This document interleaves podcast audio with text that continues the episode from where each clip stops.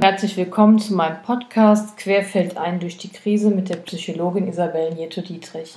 Heute mache ich weiter in meiner Reihe Stress und werde mich mit dem Thema Stress und Schönheit beschäftigen. Der Titel ist Nobody's Perfect oder auch doch.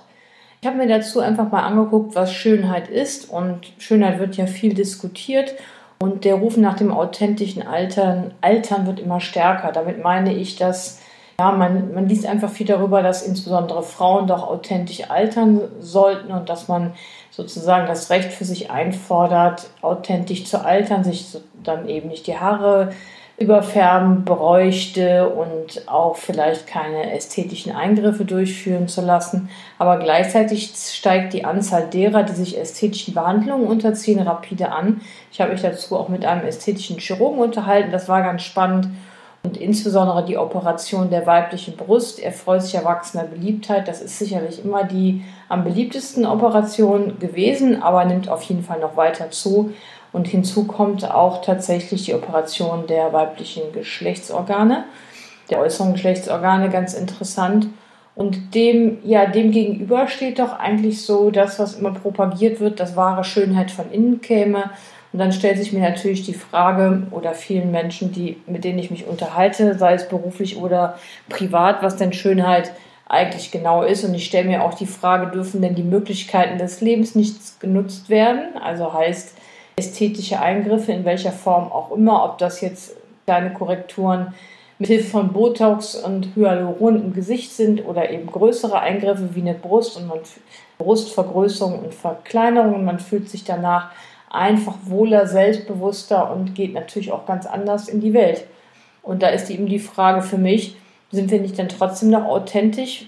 Wir nutzen alle die Möglichkeiten, die es im Leben gibt und können ja dann trotzdem authentisch sein. In der Psychologie ist es häufig verpönt, solche Behandlungen durchzuführen und nicht selten äußern Psychotherapeuten, insbesondere aus den analytischen Schulen, gar bei Veränderungen am Selbst, also am äußeren Selbst, sei es das Überfärben der grauen Haare oder eben Alter, Eingriffe, die das Altern versuchen zu überdecken, ein Verdrängungsmechanismus. Und das finde ich eben ganz spannend, sich das anzu, ja, darüber mal nachzudenken und habe mich darüber auch mit mehreren Menschen ausgetauscht. Denn kann ich mich nicht trotz täglicher Konfrontation mit dem äußeren Bild des Älterwerdens auf das Alter und den Tod vorbereiten?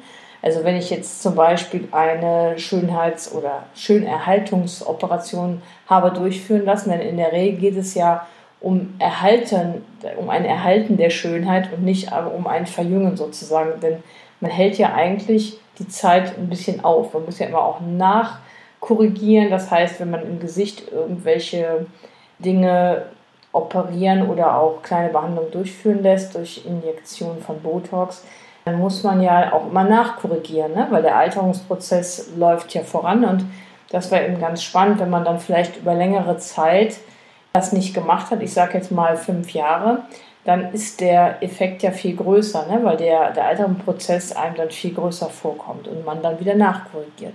Und die Frage ist eben, wenn ich ein Mensch bin, der oder eine Frau oder auch ein Mann, Männer führen das ja, lassen das ja auch mehr und mehr durchführen, dass ich nicht trotzdem mich auf das Älterwerden und auf das Altern und den Tod vorbereiten kann.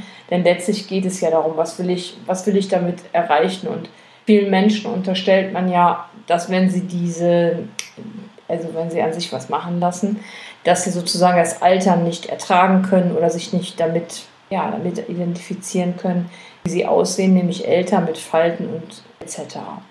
Das Loslassen des Alten, des Vergänglichen und eben die Vorbereitung auf das, was kommt.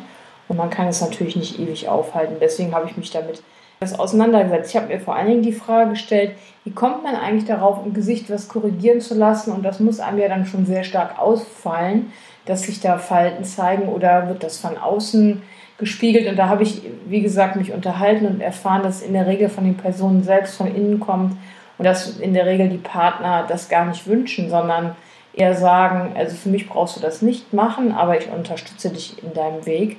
Und da habe ich mir eben mal die Psychologie so ein bisschen angeguckt und bin auf Perfektionismus ge gestoßen, weil es ist so, dass man sich ja dafür im Spiegel sehr häufig betrachten muss, um das überhaupt festzustellen. Da muss man halt auch ja, ein bisschen perfektionistisch oder mehr oder weniger veranlagt sein, um festzustellen, ah, hier ist eine Falte und das stört mich, das möchte ich weghaben. Das finde ich ganz spannend. Aber es ist natürlich auch so, dass schöne Menschen es in der Regel im Leben leichter haben. Das kann man schon so festhalten.